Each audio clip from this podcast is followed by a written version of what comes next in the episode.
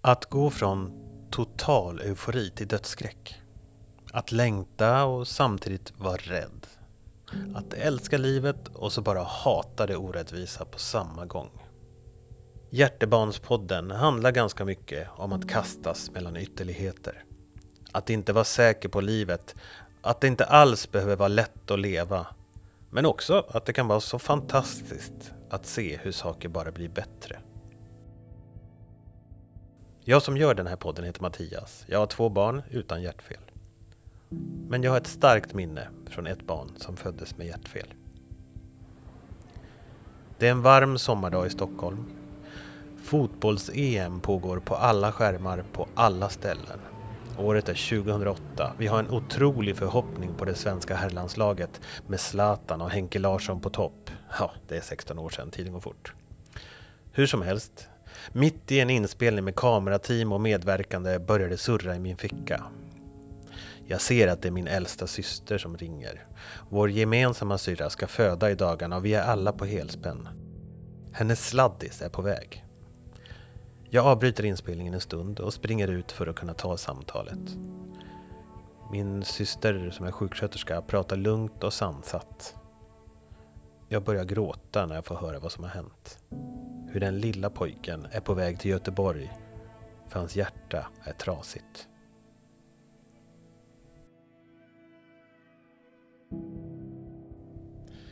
När jag började jobba på Hjärtebarnsfonden så stötte jag på begreppet medfött hjärtfel för första gången egentligen. Trodde jag, för sen kom jag ju på. Min syster har ju fött ett barn med medfött hjärtfel. Ja. Och nu sitter han här mitt emot mig.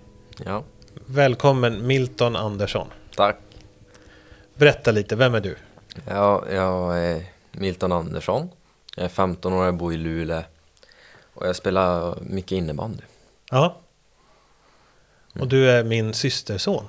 Ja, Mhm, det stämmer också. ja det gör det. Ja. Milton, när fick du veta att du har ett hjärtfel? När blev du Mm. medveten om det? Eh, Jag kommer faktiskt inte ihåg det. Alltså jag, jag föddes ju med det då.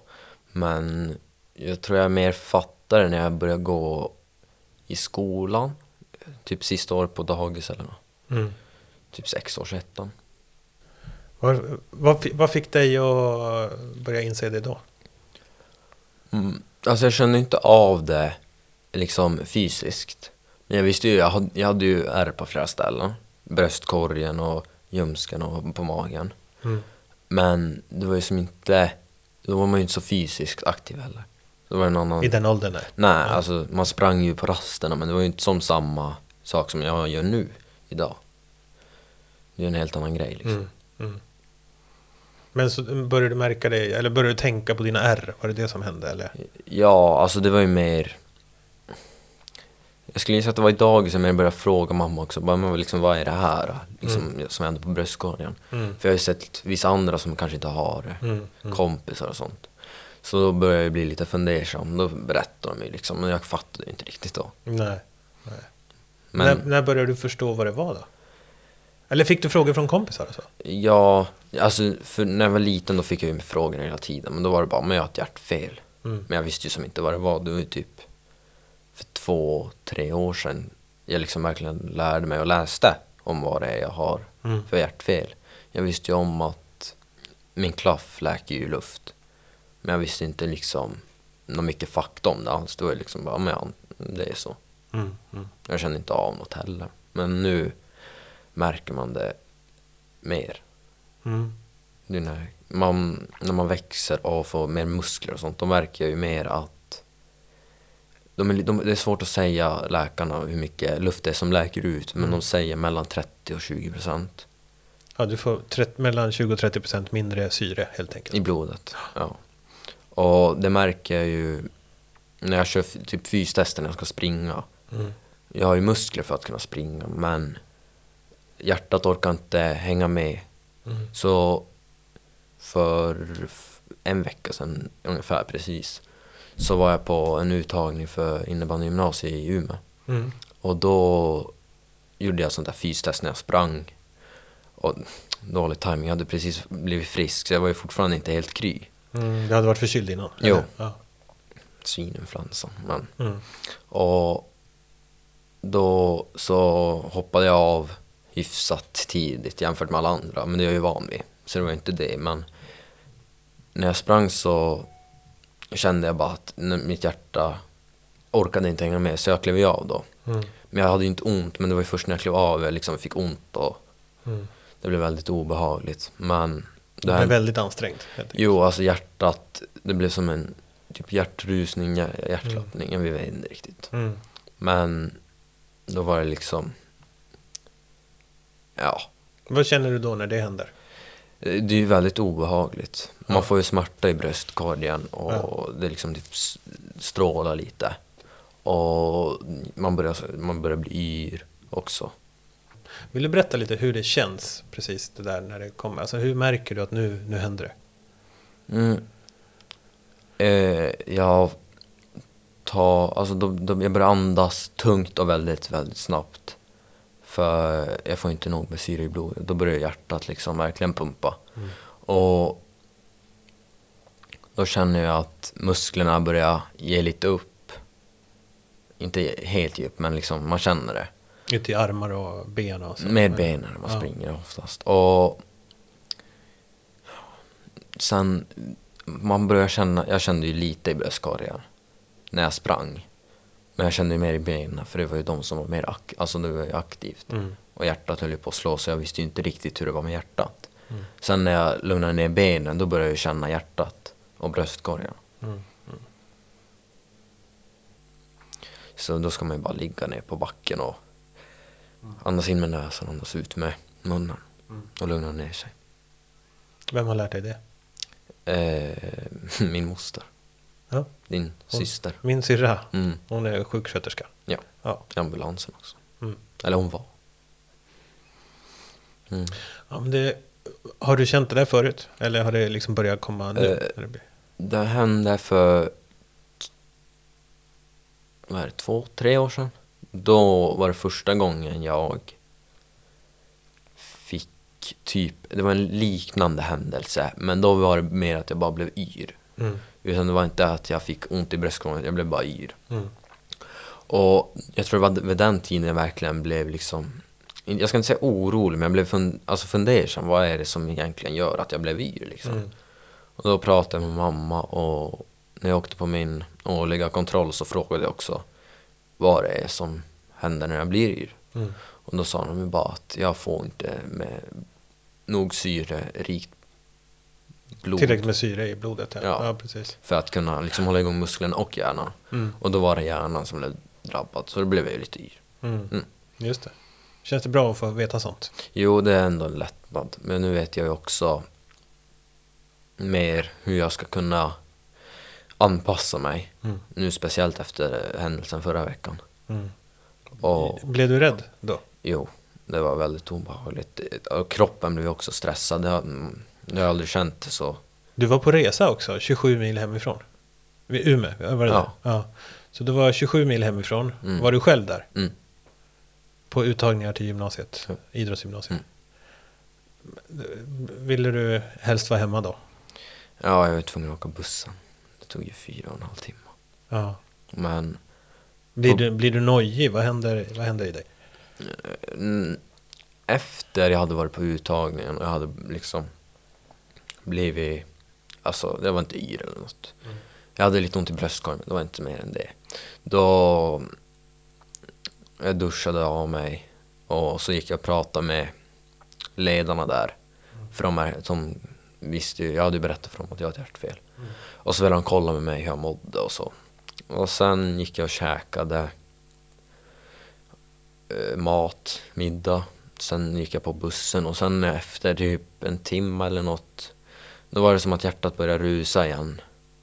Och det var en obehaglig känsla och så sitter man på en buss helt själv. Det var lite obehagligt.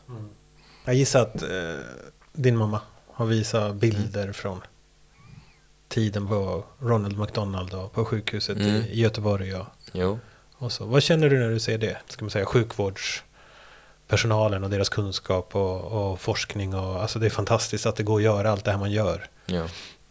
Och alltså ett nyfött barns hjärta är ju så himla litet att de ens Jo, kan får- öppna och jobba med det. Alltså sådana saker. jag tänkte bara på det för några dagar sedan. Jag tänkte liksom...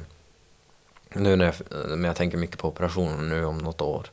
Mm. Så tänker jag liksom, så vet man ju, näv, knytnäven är ju sitt hjärta. Mm. Och så tänker man, för jag träffade min, min tjejs systers barn. Mm.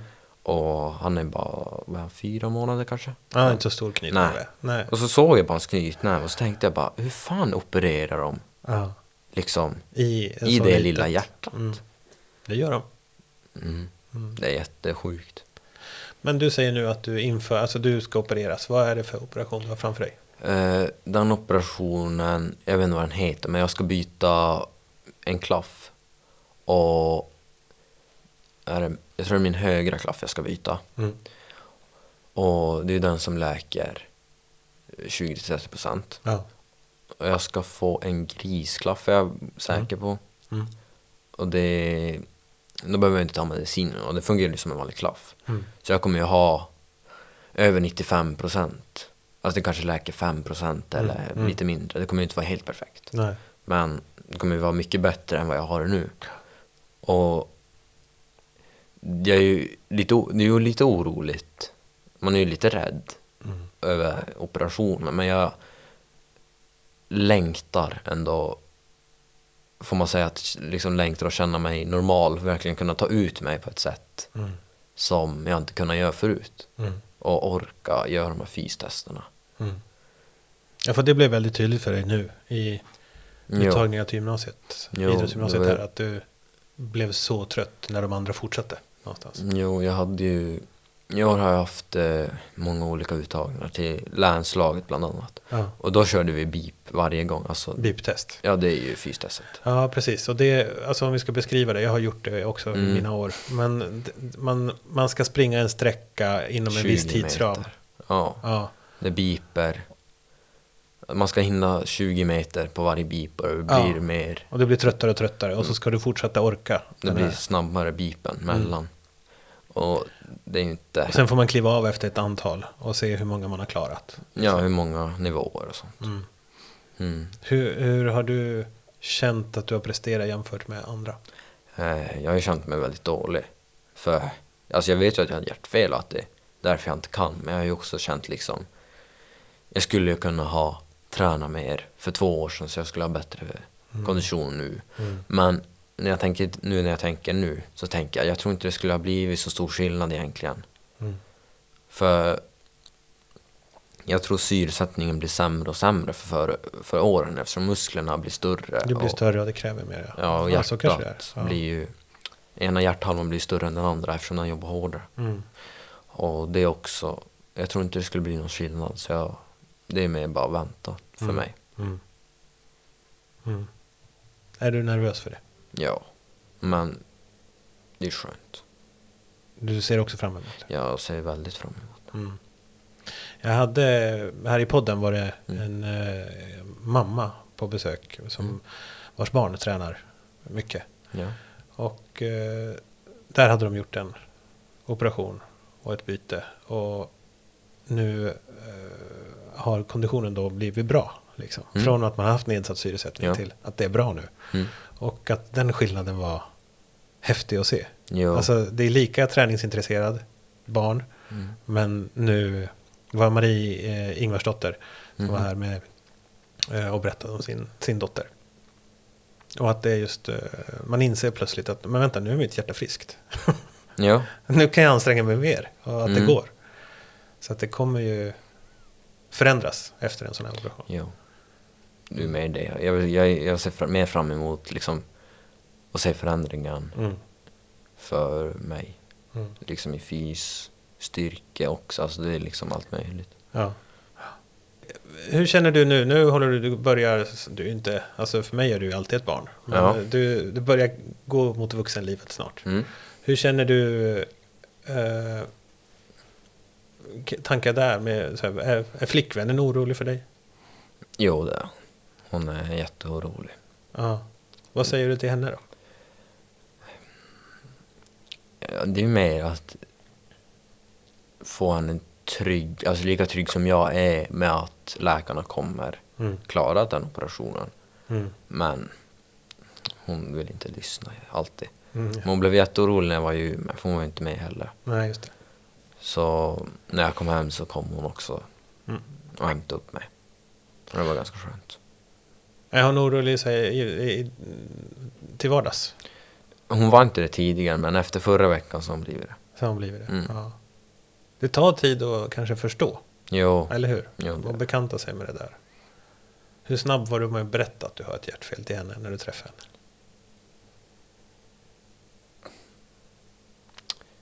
ja, efter en månad eller en och en halv. Ja. Varför kände du att du behövde göra det? Nej, jag kände inte att jag behövde det, men det är bara, alltså... Jag förändras ju inte som person direkt. Utan det är bara rolig fakta om mig. Kuriosa Ja. om Milton. ja. Nej, men... Ja, ibland kan jag vara ganska snabb till att berätta för folk. Mm. Typ mammas kompis eller pappa. Alltså, Mm. så här, Som jag inte känner, utan Mm. ja, jag har ett hjärtfel och så. Mm. Mm. Mm. Känner du någon annan med hjärtfel? Mm. Min tjejs syrras kille, Ja. han opererades förra veckan faktiskt. Men han hade inte samma som mig, utan det var... Hur var det? Jag kommer inte riktigt ihåg, men Nej. han hade typ... Jag vet inte. Någon slags hjärtfel. Han var Ja. också medfött.